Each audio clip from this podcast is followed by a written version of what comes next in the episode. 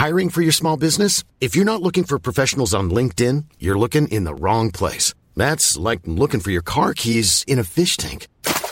LinkedIn helps you hire professionals you can't find anywhere else, even those who aren't actively searching for a new job but might be open to the perfect role. In a given month, over 70% of LinkedIn users don't even visit other leading job sites. So start looking in the right place. With LinkedIn, you can hire professionals like a professional. Post your free job on linkedin.com slash people today. Hey there, it's Michele Norris. I'm host of a podcast called Your Mama's Kitchen. When I travel, I'm usually looking for a way to find a taste of home when I'm not at home. And one of the things I love to do when I am at home is entertain. And Airbnb allows me to do that. When I was in California recently, I rented a house that had a great kitchen. And when we were sitting around the table, we we're all thinking, we're in someone else's house. Someone could be in all of our homes as well. If you have a home, but you're not always at home, you have an Airbnb. Your home might be worth more than you think. Find out how much at airbnb.com/slash host.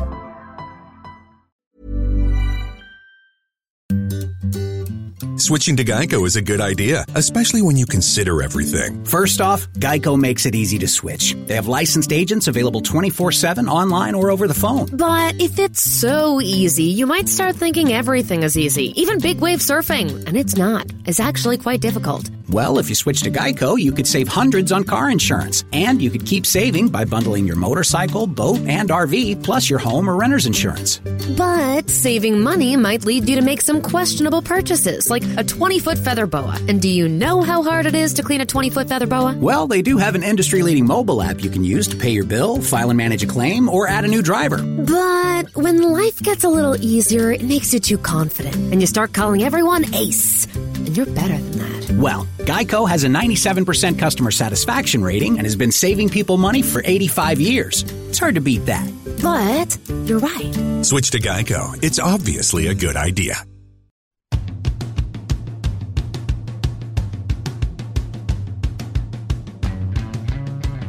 Yes, this is the Huddle Breakdown, the podcast that looks at the stats, XG, and performance of Celtic FC.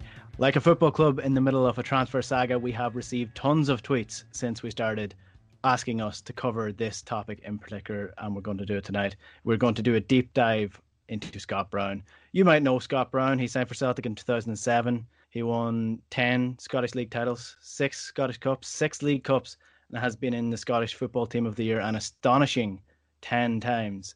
But this year, it has been somewhat off a what have you done with for me lately type of year for Scott Brown.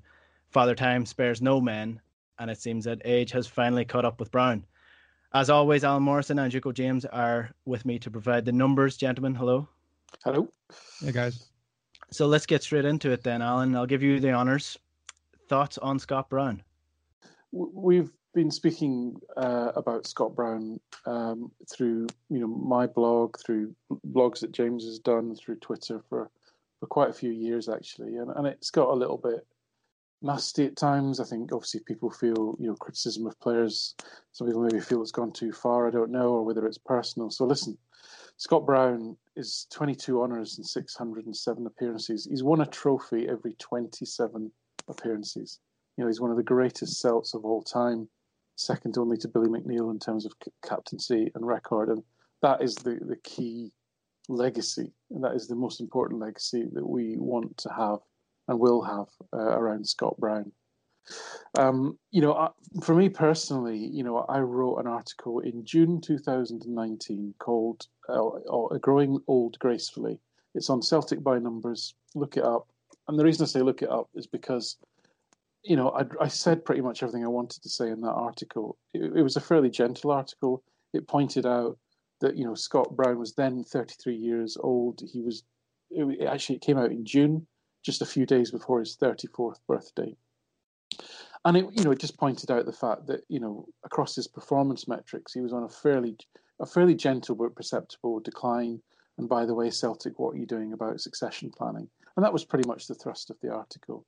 And here we are, two years later, and I could have written the same article any time over the last two years. And that's for me, if I if if there's a defensiveness or there's a uh, irritation, it's really that fact that for me the club hasn't done enough to really succession plan around around this player. So in terms of where we are today, and again, Uh, one of my blind spots is I, I, hate repeating myself, so I've not felt the need to repeat this article over and over again over the last two years. But I know James has picked up the baton and, and attacked this from from maniacally, from, some would say, from from many different angles, and and I'm sure he will continue to do so in this podcast. But what I wanted to do is really because this isn't a vendetta against Scott Brown. This isn't a personal attack against Scott Brown. This is uh, hopefully a balanced, fact based assessment of performance, as we always try to do. And I want to really try and bring to life where comments are made about concern about, oh, he's, it's another 90 minutes, it's another key game where Scott Brown is anchoring the midfield. Why is that an issue? I want to really kind of, rather than, uh, you know, just talk the talk, is actually walk the walk and show you the data and really bring that to life as to why that's an issue for, for Celtic amazing career, as I've said. Um, do, do you know that between between the age of 24 and 27, which you know some might think might would be peak years for a midfielder, uh, he only averaged about 35 appearances a season, and this sort of 50 plus appearances per season thing is something that's kicked in in the last uh, five, four or five years while he's been in his 30s. But really, what we're what we're seeing here, and that is a bit of an oddity, but what we're seeing here, listen, is absolutely natural age-based decline. I don't know how many of you watched the Barcelona PSG game, uh, the Champions League game. You know, Mbappe scored a hat trick. PSG played a played an amazing match to, to destroy what is a team uh, in Barcelona anchored by Piqué, Busquets, and Messi, who are all in their mid thirties now and, and, and you know, as great players as they are, you cannot mask the physical decline that comes to all players, even Messi. Messi mm-hmm. at 33 years old is clearly now managing his game and changing the way he plays uh, to because of the ravages of age. I've been lucky enough to see Messi in the flesh. I have never seen a pair of legs move as fast as his did. It was literally a blur. It was like the roadrunner watching his physical legs move across the pitch. He's 33 years old. He can barely, rarely do that now in games. That's not to say that Messi, you know, we all hate Messi and Messi's rubbish and he should be dropped. It's just that he can't do that anymore. It's just a physical impossibility. And when you're looking at certain positions, uh, you know, a dynamic winger uh, and a central midfielder, you know, you need that dynamism. You need to be able to re- react quickly to danger. And therefore, age is an issue. Scott Brown is now 35 years old. He will be 36 in June. So to give you some numbers and sort of, you know, again, come back to some facts around this, if I plot Scott Brown's performance data over four seasons, there's no falling off a cliff here, right? There's no sort of sudden moment where you think, oh God, his legs have gone, he's absolutely lost it. This is a gradual but perceptible decline. And I'll come to the impact of that in a second. One of the most stark, uh, you know, careers that I think we've seen in recent years at Celtic was, uh, you know, Kolo Touré, was signed. I think he was 35 years old, and I might apologies if I'm wrong about that. Roger signed him. It was in our continual period of centre half, um, you know, injury, uh, players leaving, never having that settled partnership. Kolo Touré came in, and in that season, he he not single handedly, but he certainly guided a, a quite a a raw defence through Champions League qualifiers and got Celtic into the group stages. And and it was really impressive to see this guy who'd played at the top level, Arsenal, Man City, won all the trophies in England, played you know he played for top top teams. Uh, and and and he, and he, he managed that team real basically through that qualifying campaign, and then once we got into the into the actual group stages itself, Celtic played I think it was Borussia Mönchengladbach at Celtic Park, and Kolo Touré had the sort of game that frankly um, you know, Duffy has had several off since he's been here, and and he, he literally his career almost ended on that night. He, he he didn't he did play some minutes after that. He did make some appearances after that Borussia game, but in terms of his meaningful career, it pretty much ended ended like that. And, and it was it was quite incredible, and and, and I've seen we've seen Celtic careers um, not not through age end through single performances. Tyler, I think it was at Tyler Blackett that was a kid from Manchester United that we had on loan. Uh, we had a game against Molde uh, in, in a European competition where, again, he had an absolute horrendous performance and he barely kicked a ball for Celtic again after that. We had a young Irish lad, is it Eoghan O'Connell, that played uh, under Deila. Um, he, he, won. He won literally, and, and I'm not kidding. The, the, he won literally every single headed duel that, that, came his way. He was like Duffy in that respect. Um, there may be. I'm not. I'm not joking. There might be one or two he didn't win in all of his appearances. But he played a game against Dundee United where he, I think he was responsible for two goals. I can not remember the result of the game. It might have been a high scoring draw. Um, and, and, and again, he never, he virtually never played for Celtic again. With Brown, it's not like that. There's been no moment. There's, I think there's been some really worrying performances, especially recently, but it has been that sort of perceptible de- decline. So if I come to the data, what am I talking about? If you look at his key, some of the key defensive metrics that we've talked about before, the defensive action success rate, possession win percentage, Scott Brown's percentages have barely changed in, in, all the years that he's been playing in that position. His consistency levels are fantastic. So, what's the problem? The problem is it's the volume of defensive actions that has been decreasing. Okay, if I look at number of clearances over four years, down 12%. Number of interceptions over four years, down 25%. Tackles won, 11%. Tackles lost, 38%. He's just involved in less challenges. Aerial duels won, down 15%. Aerial duels lost, down 31%. He's smart. He's picking his battles. He's not losing as many duels on a percentage basis. He's simply not partaking in as many because he, he simply hasn't got the legs to get to as many. So, so what we're talking about here is not a degradation in his effectiveness in challenges, in his effectiveness in making interceptions. It's the fact he simply isn't making the volume that he used to do. If you look at his actual possession stats, in in, in 2017-18, he's he was involved in 85 uh, possessions events, if you like, during a match. By 2021, that's down to 64. It's a, it's a quarter reduction. And I would say that 25% number, that quarter reduction, if I had to really dumb this down, if you look across all of his metrics, that 25% number is probably roughly what where, where he is in terms of lower volume across all of his all of his metrics. Um, and that's it really it really does equate to almost like a five percent drop every year. Now, five percent in the in the in the context of football metrics is a significant amount. Twenty five percent is a very significant amount. We're talking about small margins here, but mm-hmm. significant mm. significant margins. If you look at the things, you know what's increased. There's two two metrics that have increased massively over the last four years. One is missed tackles, up seventy nine percent. The other is the number of times he's been taken out of the game by forward passes. That packing stat that I've talked about a lot. He's being packed 44% more now than he was uh, three three seasons ago, and they, these are both um, proxies for you know reduced pace, reduced dynamism, uh, reduced ability to cover the ground, and, and, and therefore snuff out danger. On the on the on the wider the wider side, if we look at his uh, creativity, that was it was never high but again, things like you know expected assists, uh, com- even completed passes, even just the volume of passes that he undertakes, chances created. These things are actually not down very much, but it was never a particularly high base to start from. Mm-hmm. So, so you know, not, the fact that Scott Brown still you know got this, roughly the same number of expected secondary assists, which is the pass leading up to the pass that creates the chance, is much the same as it was three years ago. That's great, but it's 1.1, 1.2 per game, right? It's, it's really it's not going to make much difference. Scott Brown was never the creative hub for Celtic. So what we're talking about here, in summary, then, is a player who's simply, um, you know, physical capabilities to do that defensive midfield job have meant that, again, he doesn't glaringly stand out because he's never there or he's never getting some challenges in. He is, and if you look at the last three or four games, you can see that you know, he's actually played pretty well after having quite a, a long time out.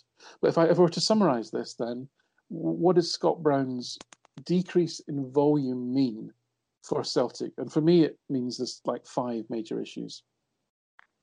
The overall workload that Celtic have to deal with in terms of defence hasn't much changed. So if your key defensive midfielder linchpin is not getting through as much of that workload, then that work's got to be uh, taken up by somebody else. So that's problem number one. Second thing is, you know, that that natural decrease in dynamism of movement, that anticipation, speed, and then the actual action itself. If you watch the, to me, it was visibly noticeable if you watch the European games this season, where he physically wasn't reacting to the bounce of the ball in the boxes. but He couldn't get his body into the right position. He physically wasn't recovering in time to where danger was. He physically cannot get there, and also re- recovery speed. So the third issue is that weaknesses become exacerbated. Okay, Scott Brown's always had weaknesses for ball chasing. He pulls himself out of position. He's like a he is like the proverbial terrier chasing the football sometimes. But a he doesn't he can't get there as quickly as he used to do, and b he can't recover if if the team actually you know play through that that sort of overcommitted press.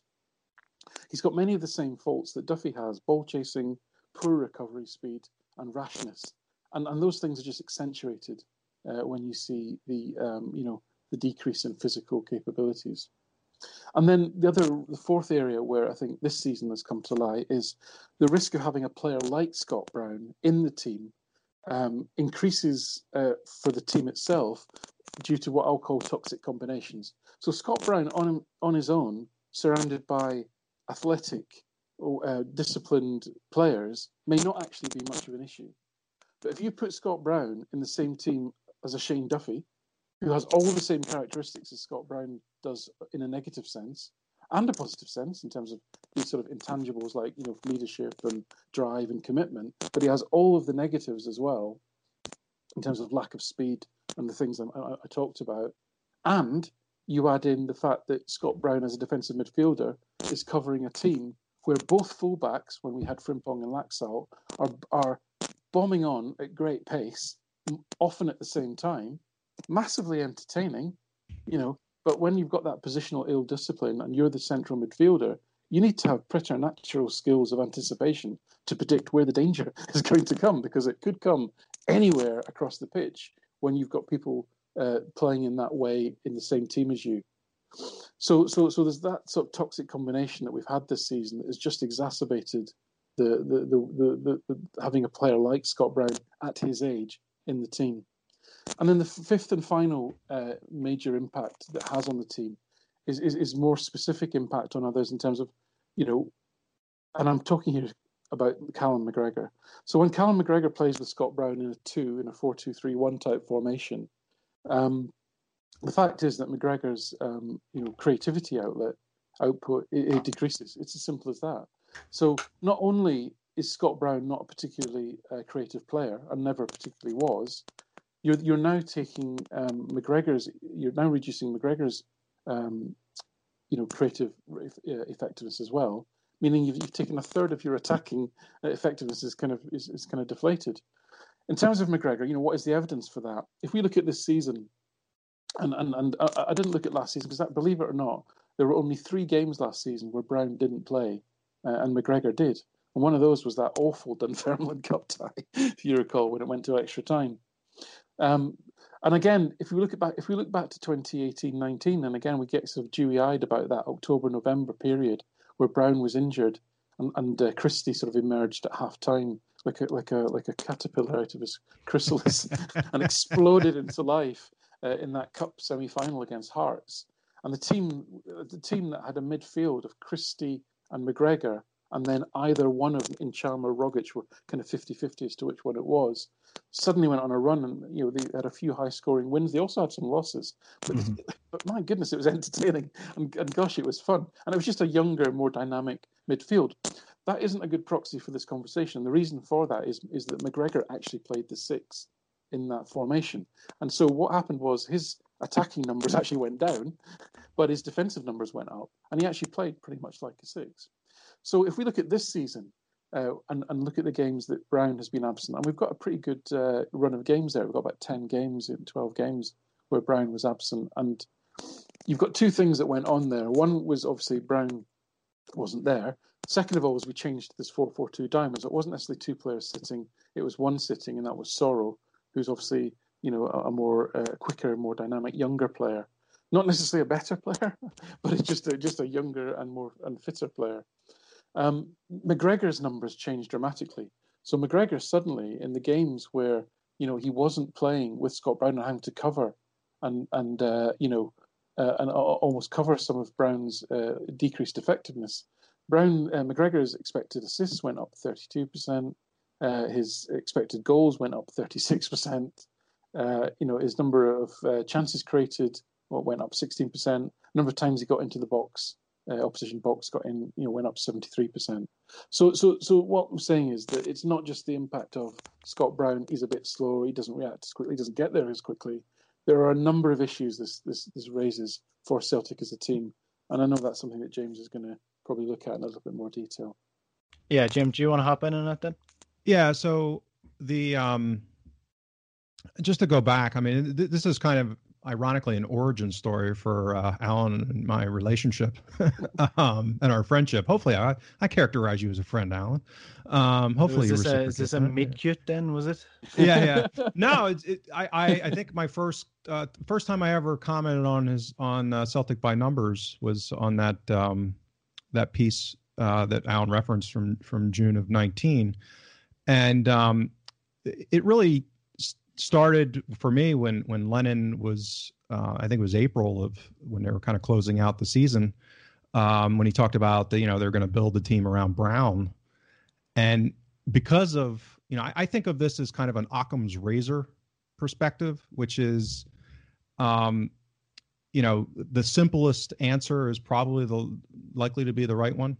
So um, in analyzing and I kind of started from that it's like well you know uh, I've said this before. You know, Michael Jordan aged, Muhammad Ali aged, the, the greatest athletes of all time aged. There's a reason why uh, you know the Olympic hundred meter dash is not filled with 35 year olds, but ultra long distance athletes, you know, go well into their 30s or the late 30s or even 40s, and that's fast twitch muscle decline is what we're talking about here. So, um, you know, it, it so this goes back to benchmarking as well, which is where can you pinpoint another 35 year old or 34 year old midfielder playing at a European level, meaning that the level that we're supposedly aspiring to as a club, um, and not only playing but putting the kind of minutes in and the utilization of of Brown.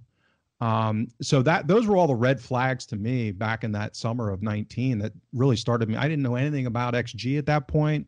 I mean, I've literally spent the last 18 months to 20 months now uh, you know, kind of uh, teaching myself about all of this stuff. And it really started from that article that followed up on uh, Lennon's comments because uh, it just didn't make any sense to me intuitively. Everything I knew about, um, you know, my experience as a sports fan in general.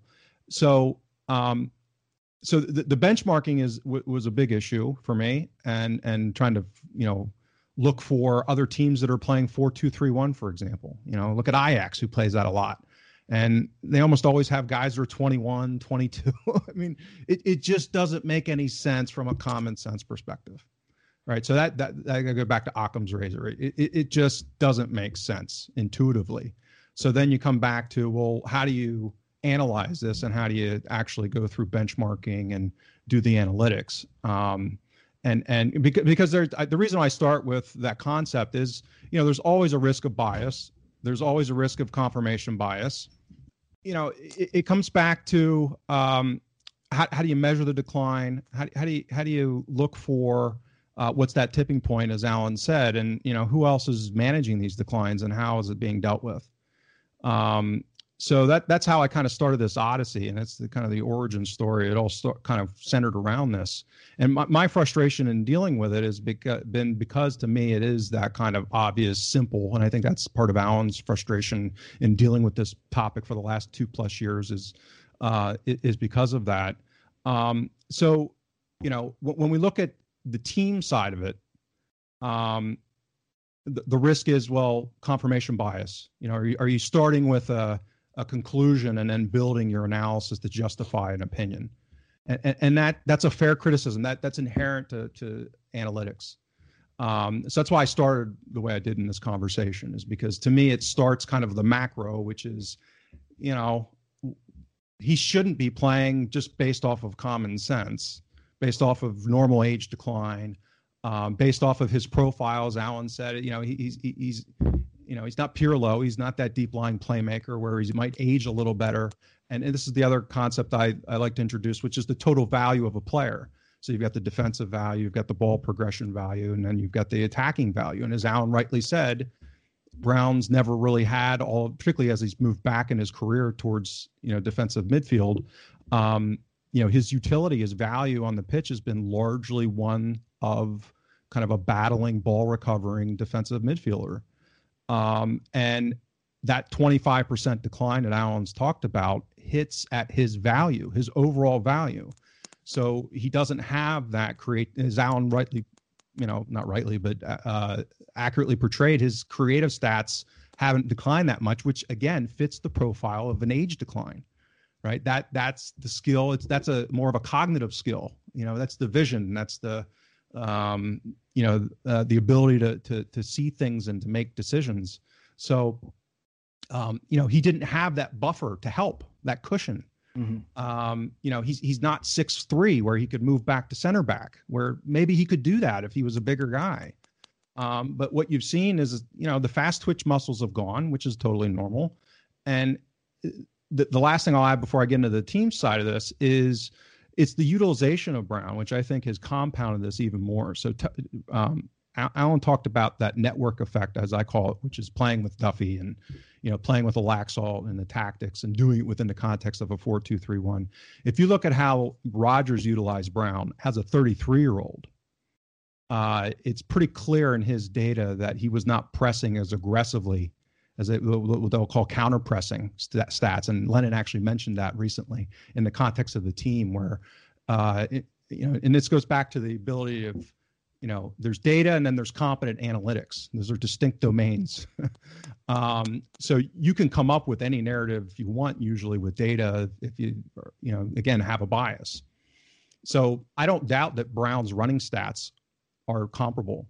I don't doubt that his counter pressing stats are actually comparable. Um, i'm sorry? Or even increased. Or even increased right and, that, and so that's the problem. So what i think has happened is Brown and his utilization has been trying to do more in an environment where his physical decline, particularly fast twitch physical decline, has resulted in him getting caught out more. And that's why I've been harping on it for, for months now about defensive transitions. And if you look at his proxying data for uh, pressing in the opposition half or the final third of the opposition, those are higher than they were in his last season under Deila and about uh, almost 20% higher than they were in that player of the year season under Rodgers in 17 18. When if you look at his output, his, that output was 25% higher than what it is now. And uh, as, as Alan talked about in those metrics, not running around like a lunatic. Right. And I, I say that tongue in cheek, meaning that he, he because his the compounding of some of those negative impulses that he has to ball chase to try and work harder and do more. And I've been saying this since the fall is that the problems that Celtic have had have not been effort. It hasn't been trying, you know, players haven't been trying hard enough. In some sense, I see it in the data that they're trying too hard and they've been pressuring too much and pushing too hard. And that's led to ball chasing and that's led to positional problems. So if you have a 35 year old midfielder who's not quick enough anymore, who's you know out uh, at the opposition's 18 yard box trying to counter press and ball recover and leaving huge gaps in front of Duffy at center back who's yeah. playing a high line that's how we had a train wreck this fall this past fall. I mean that that's the equation. And that's not brown's fault. That's not duffy's fault. That that's a structural fault of the club. This this again th- this is stuff that should not this is what i started on this campaign if you want to call it that um, a year and a half ago which is this is so fundamental and basic uh, that you know you, you, you have to believe in something that is irrational. Like his leadership qualities are so great that you know it's going to overcome all of these other issues which yeah. it, it's just simply you know it's not true if that yeah. was the case, then you know, 50 year olds could still be playing, 80 year olds. I mm. mean, it just where, where does that line cross? Um, so that, well, that one thing that you can play into is, and it, it, sort of ties in with your idea of him chasing. One bonus to having him on the pitch or having a player that is 35 years old is obviously the experience and positional awareness, and especially if you're playing midfield for 10 years at the top level, you know what you're doing. You know where you should be. You know where the best positions are, and you know when you're out of position. So you want him to hold his position. and not chase. And he should know that and he should have that in his head. And it does feel like he is almost trying to prove, even to himself, if not to everyone else, that he can still be the dogged midfielder that he once was, where well, really he should be probably sitting back a little bit and using his intelligence as a player. Well, let, let me address that because that I, I think that's a great comment. And and Alan would know this better than I because he's been doing it longer than I have. But to me, um, 17, 18 to a degree, and then especially, uh, I'm sorry, 16, 17 to agree to a degree, and then especially 17, 18, and then the first half of 18, 19 are the aberrations of Scott Brown's career. That that under Rodgers, Rodgers, it, it, again, I've seen this. I've to me, it's clear in the data that you know they had kind of a, a honeymoon period in 16, 17 as they were kind of figuring things out because Rodgers came in and then right into um, Champions League qualifiers and not a huge preseason to get all of this done. Um, and then 17, 18, you see a completely different utilization of Scott Brown, where he is that central six, mostly in a 4 3 3. And his utilization is kind of in the middle of the pitch. He's not running around uh, kind of unsheathed uh, the way he has been this season, and like he did under Deila in, in the last season when he played, when he wasn't injured. Um, so, you know, you had basically almost a 24 to 36 month period there. And it was an evolution where it was really only 18 months where it was like a clean, rigid, defined. And by that time, he was 33 years old, by the way. Yeah. And again, if you think about this from a from a concentration perspective, you had all of that energy, all of that expertise, and and um, those instincts funneled in a controlled, uh, concentrated way. And that's how partly we excelled in 17 18 particularly in europe. I mean, that's how we you know we got we were third in the champions league group. Um, and and we perform you know particularly against higher level teams we were starting to have a better sense of control in midfield. Uh, and yeah and, and I, I remember that season because a, a lot of my friends would you know take the piss out of me for supporting celtic or whatever.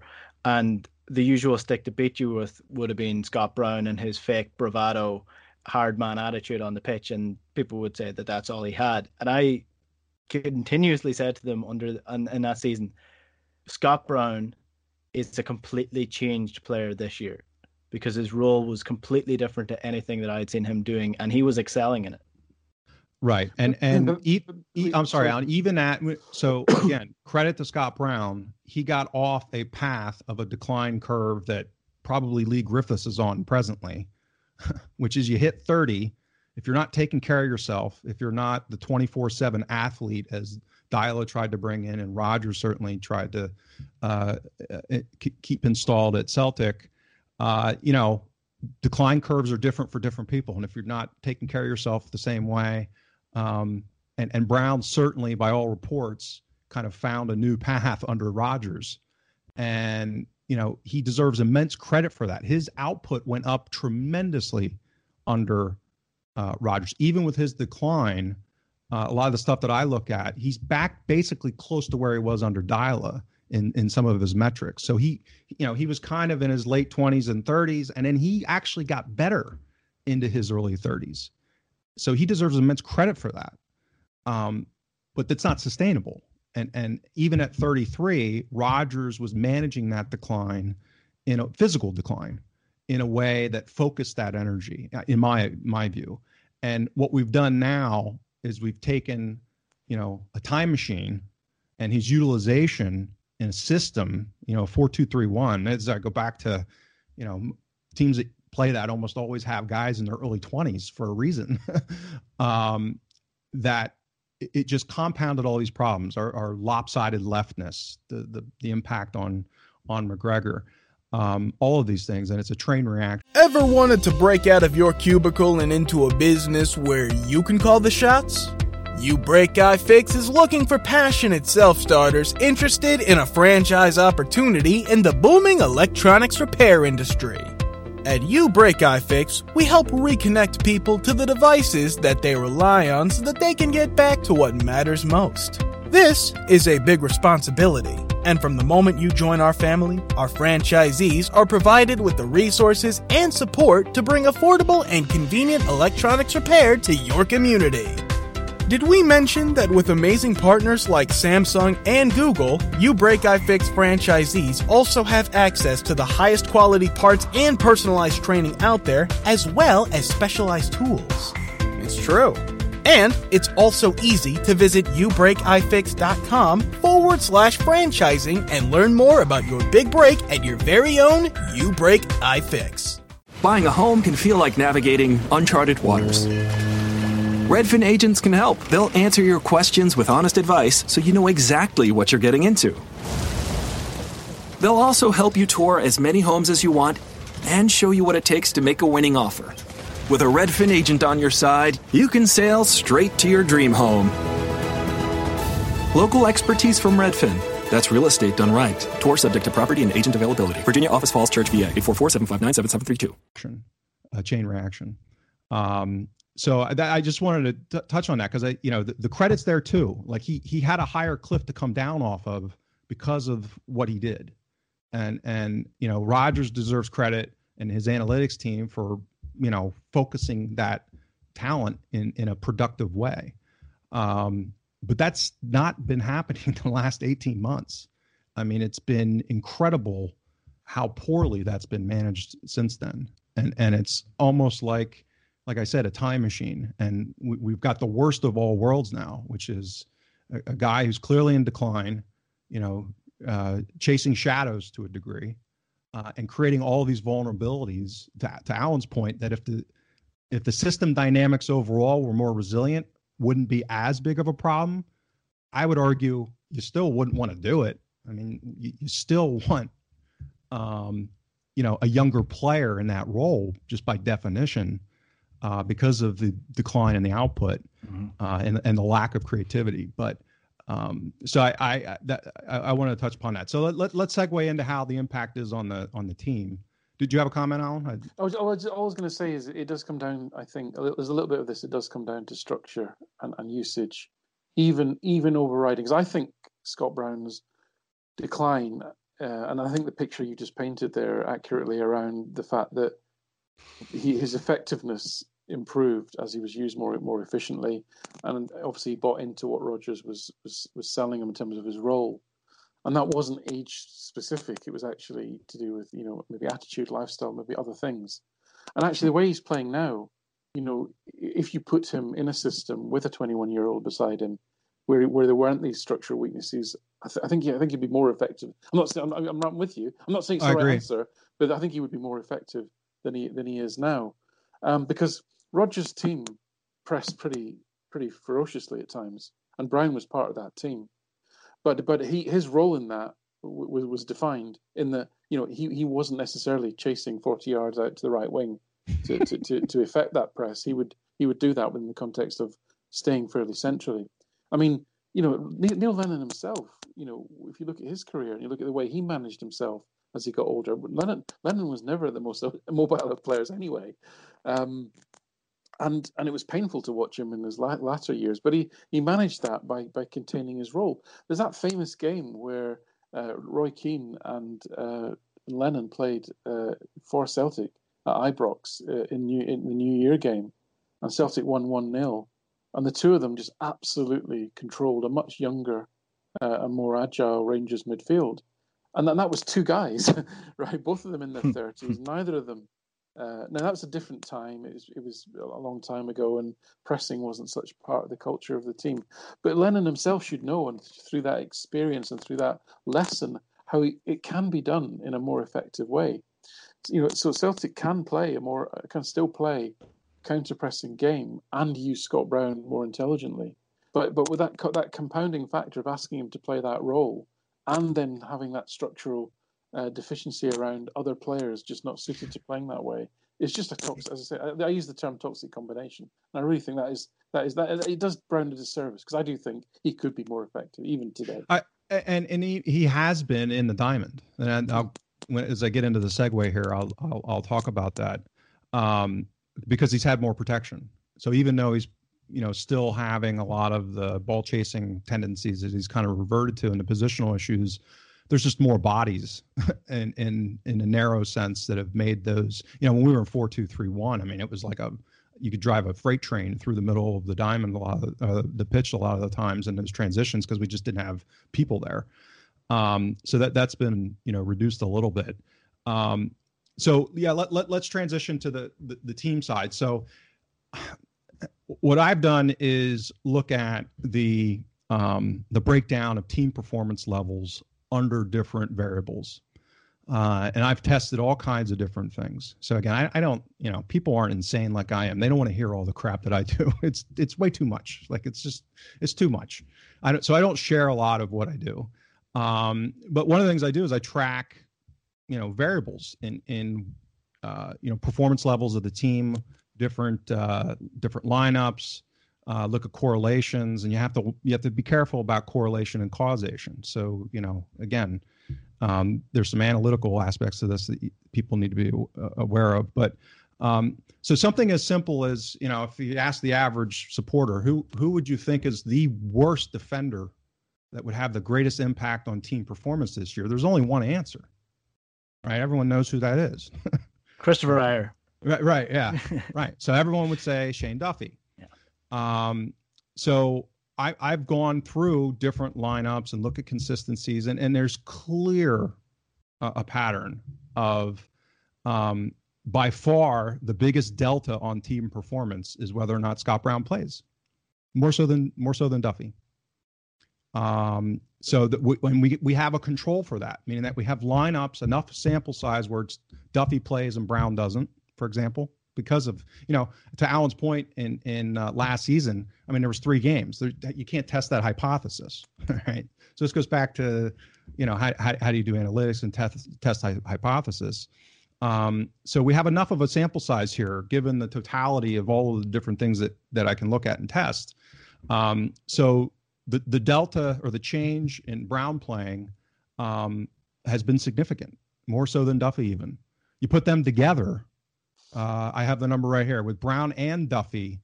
Um, our goal differential, you know, our, our net penalty, uh, non-penalty xG differential has been a good bit over one, right? So that that's,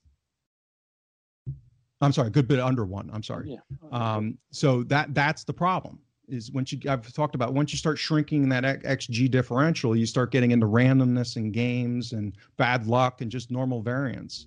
Uh, so us dropping points with those two playing makes sense.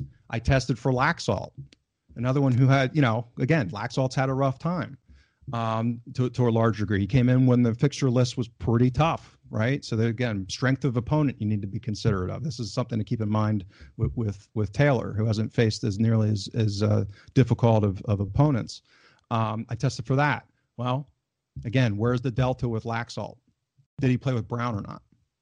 So in games where Laxalt didn't play with Brown, the team's defending, you know, XG concessions about 0. 0.6, 0.5, 5 in that area. So then if I test for Soro and I look at Soro's time in playing in place of Brown, um, that's the iteration where the team's overall performance levels have been reliably and consistently strong and to a level comparable to last season.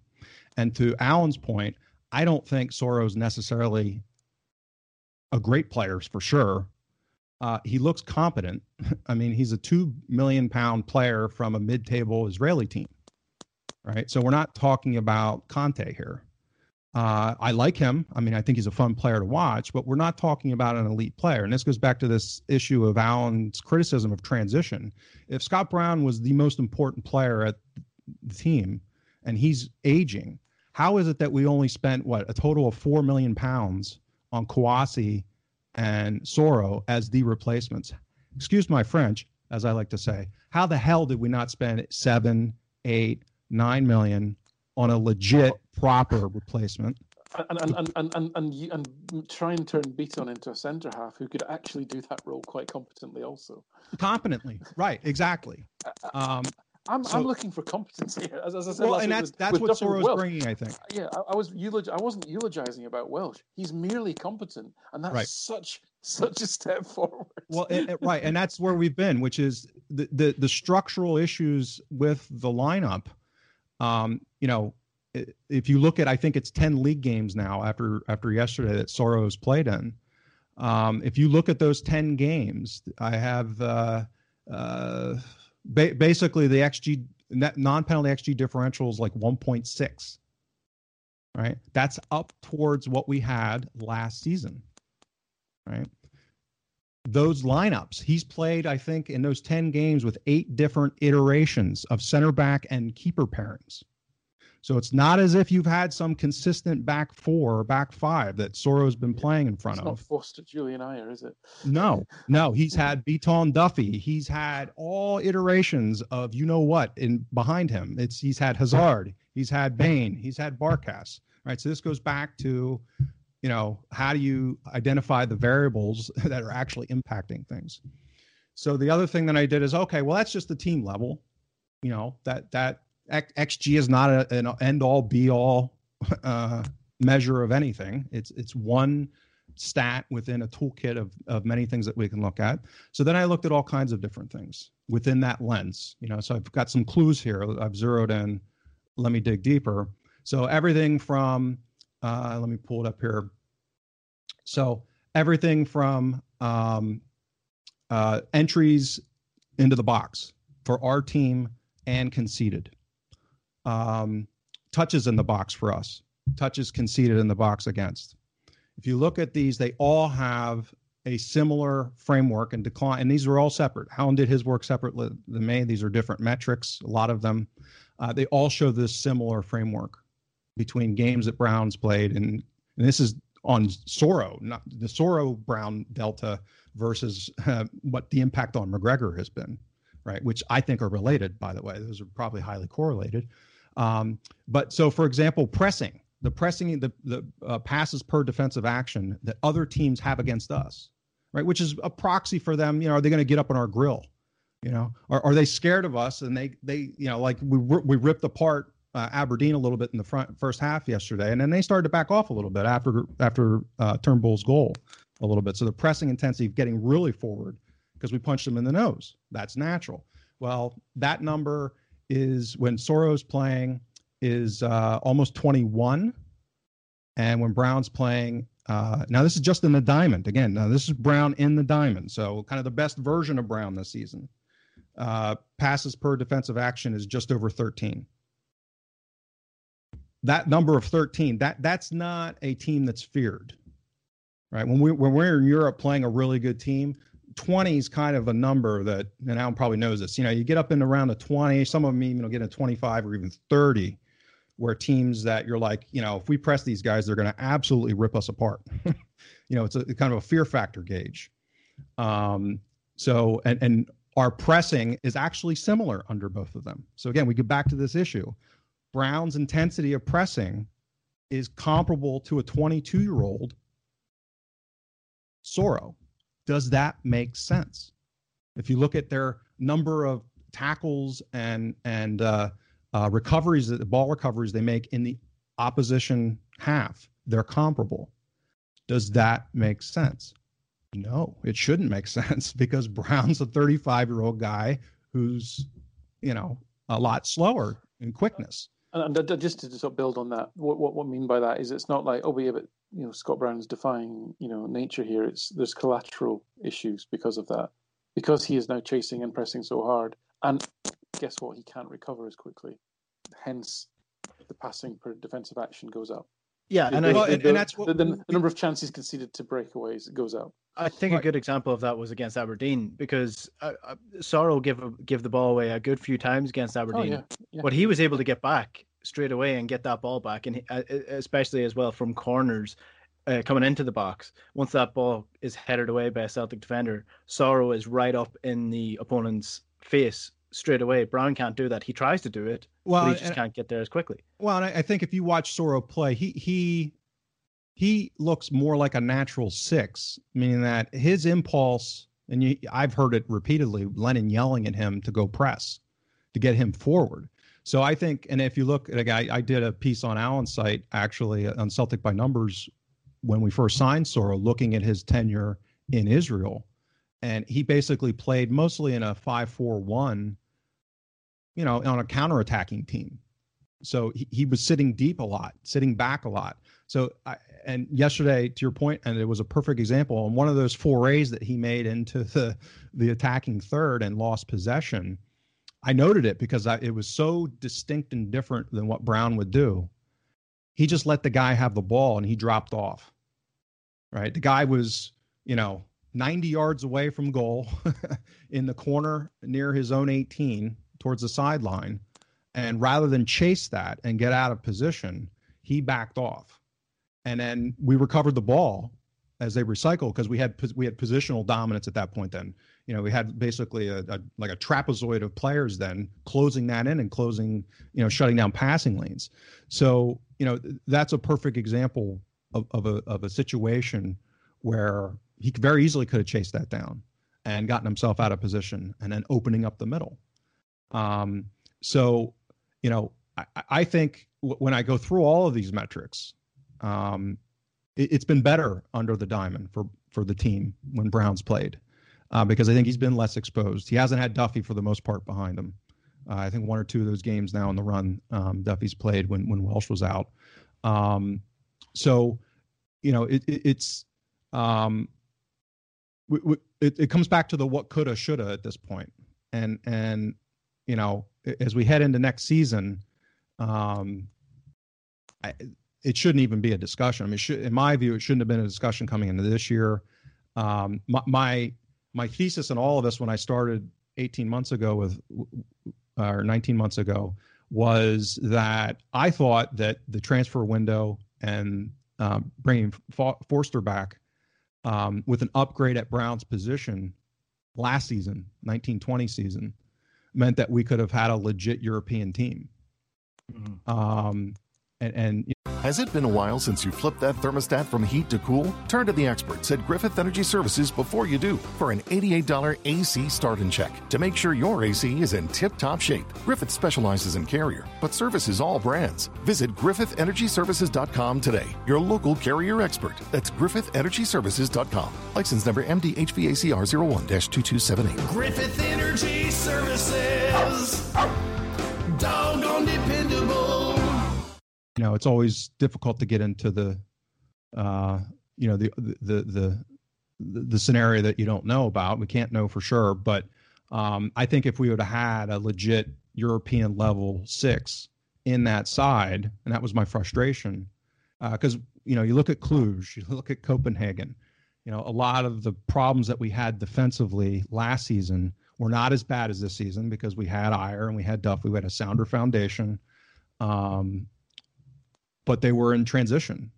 You know, we, we, this is not something that just emerged onto the scene. It, it was systemic in ni- 1920 season. It just got exposed less because of how good the players were around them. The system was better around them, um, and he was a year younger. uh, and um, you know, the, the we didn't play uh, a number of teams that were you know, at a level that would expose it as we normally don't. So in the games against good teams that could expose it, they did. And that's where Forster, we've talked about on prior shows, covered up some of that. You know, the cup final, the Lazio wins, where, you know, they really carved us open. Even Rennes did it at times in midfield. Oh, those those those different stats that I talked about at the beginning. Uh, actually, that, that, that's a fair comment. If you look at the kind of trend, then you know you you you've got this sort of twenty five percent decline across all these defensive metrics like that. But actually, the real the real um, the real tr- sort of trend, if you like, rather than the, the, sort of not the real trend, the real the real picture, not the trend, is actually down. And then last season was actually a little bit of a a little bit of a, a rise again in his performance levels in that regard. And and I think you know the the explanation for that, as James rightly says, is you put James within that structure of you know Ajer, Jullien, Forster behind him, then you know you you you've got a better foundation. And I think going forward for this season, um, you know, playing Brown, if he wants to play Brown in that diamond with, you know, Welsh, he's young, he's made mistakes in his last few games, Ajer, but when with two kind of defensive-minded fullbacks that we've now got in Kenny and Taylor, you know, these numbers are probably going to improve. And in fact, his numbers in the last three or four games, Scott Brown, have improved. You know, his mm-hmm. number of rec- his two highest number of recoveries in any game this season have been, you know, the, the two previous games. So you know that that gives us hope that at least we could be reasonably solid for the uh, for the rest of the season. However, you know, looking back over those four years is important because, as I say, that trend is inexorable and it's not going to reverse. And, and, and, we continue to wait to see how, how the club are going to address that, that transition. Yeah. I, yeah, I had a nightmare last night that Scott Brown took over from Lennon as manager next year. well, that's a separate issue, but and and that that's where you know there's two sides. This when I talk about gold differential or xG differential, non-penalty xG differential. Um, I think I have it here. Soro um, in the diamond. Um, again, non-penalty xG is is a good bit over two. Uh, whereas with Brown, I think it's um, Brown with diamonds like 177. Uh, I'm sorry, 171. And if you look at ball progressions per minute, you know, again, kind of a quickness. How quickly does the ball get moved? Because actually, Brown touches the ball more than Soro when they're playing. Uh, so again, is that a deference because he's the captain? I don't know because he's he's not moving as much as Soro uh, and getting into open spaces. So uh, you know he maybe drops deeper a little bit more. Um, probably mean but, it probably means that the likes of McGregor and Christie are touching the ball more. When, well, they are. When, That's actually the play. data too, Alan. Yep. Yeah, yeah. yeah. Uh, uh, McGregor's uh, received passes are higher playing with Brown, um, but with less creative output. So he's dropping deeper, and um, so with Soro, the ball progressions per minute metric is like 25% higher. So the ball gets moved quicker he's got more creativity. You know, he's got he does make mistakes. Again, we're not talking about the greatest player that ever lived here, um, but he's functional, and he's 22, mm. and and he probably, you know, just talent wise is, is a better passer creatively than Brown, um, overall, I'd say. And and I mean, you know, Brown can pull, pull, throw out some really good ones once in a while. He's got great touch, but is, he, he doesn't have risk appetite. I'd say that's probably my biggest criticism of Brown. Is he, a lot of times he could be doing things that he doesn't even attempt. He just turns and takes the easy pass. Um, so you know that that's another aspect where you're getting it's not just the defending side it's it's the ball progression and and the creative side that gets impacted so this this goes back to i mean it, it's almost um you know a, a 60% increase in in xg conceded with brown playing versus soro and, and that's you know again all of the, all of the supposed strengths that people would put forth about Brown, the irony is that his playing has made the defensive performance of the team uh, weaker than than any other aspect. Mm-hmm. Um, and and again, all these other things just compounding on on top of that. So you know, for the rest of the season, I mean, to be honest, I, I haven't been worked up about any of this for a while now. I've just been resigned to it. Um, I mean, my preference is to watch entertaining games. So I thought the first half against Aberdeen was more entertaining, even though we didn't it didn't result in um, you know uh, that many great scoring opportunities. But we looked like a coherent attacking side for the first half. I would argue something changed after that. We don't talk about that on this, but uh, that's my preference. I don't think we'll get that if Brown plays for the most part. Um, but I'm not going to get worked up about it. You know, if if we I, I, I, you know, I've been a bit of a prick about this at times, and I, when I got, when I was angry about it in the, in the, in the fall, when you know I was worried about this, and I thought it legitimately could be part of jeopardizing ten in a row.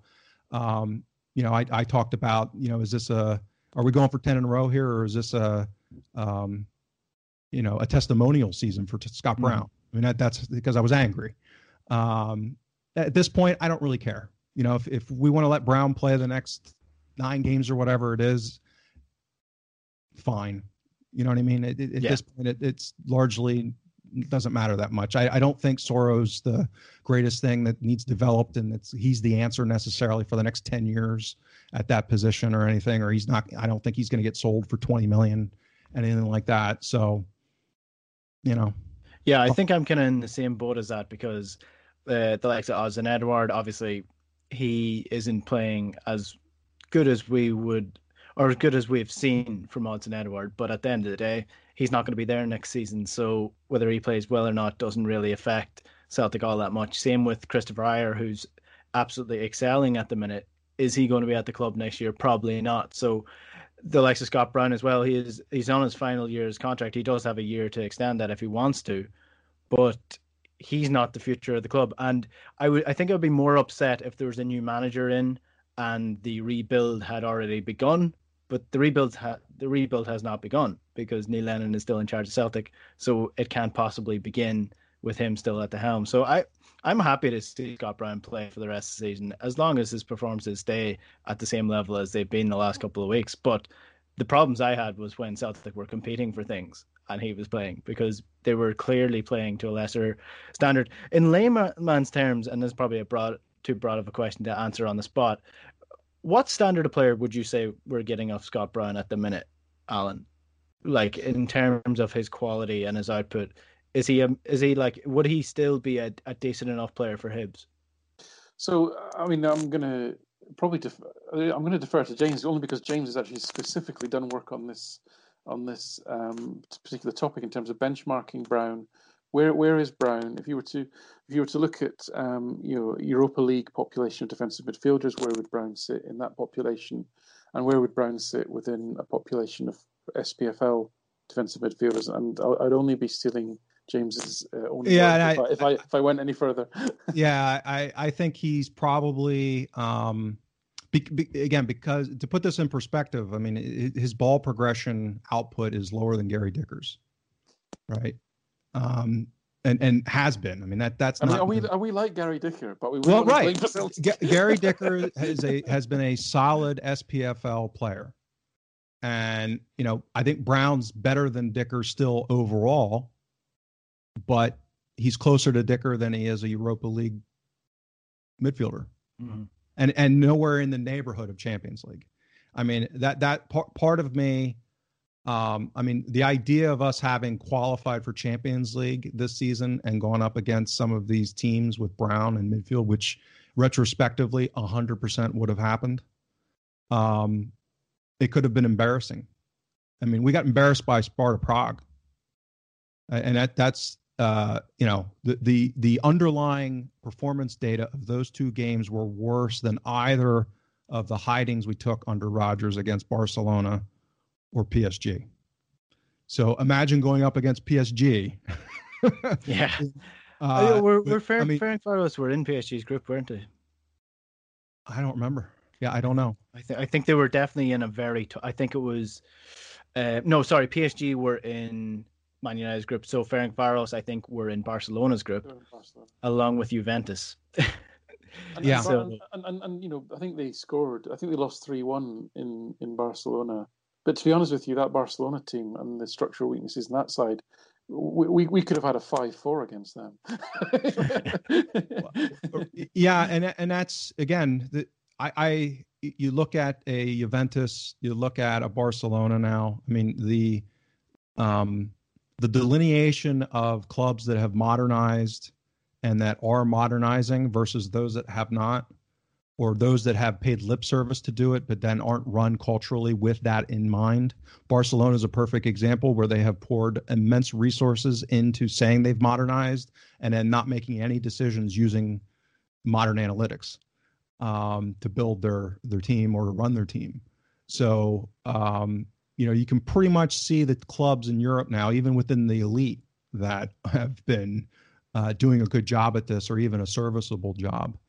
And uh, Barcelona's in for a long rebuild here. Juventus might be on the other side of the slope too. They have a lot of you know rebuilding that needs to get done. Um, and that that's you know that's why we're doing this to a degree is to bring these topics to uh, to the fore and and um, you know hope, hopefully under the new regime Celtic's gonna uh, leap forward here and and uh, you know not only invest in in analytics but hopefully ingrain it in the culture and and use it because that's ultimately the you know it, it, it's it's a, a big waste if you spend all that money and you bring people in that are talented and then you don't listen to them. Yeah.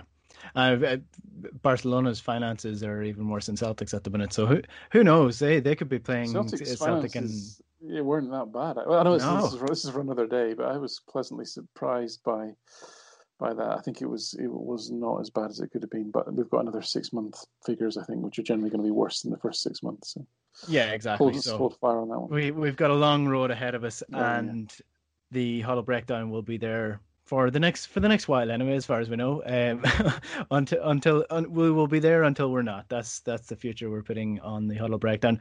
As for the huddle breakdown in the short term next week is our week on the 20 minute tim's patreon page. So if you want to listen to us next week we'll be doing the 20 minute tim's patreon special for the month and you can get that on their twitter page or i think it's patreon.com forward slash 20 minute tim so you can go there subscribe to them and they produce loads of great content as well so you can check out them and check out our podcast next week.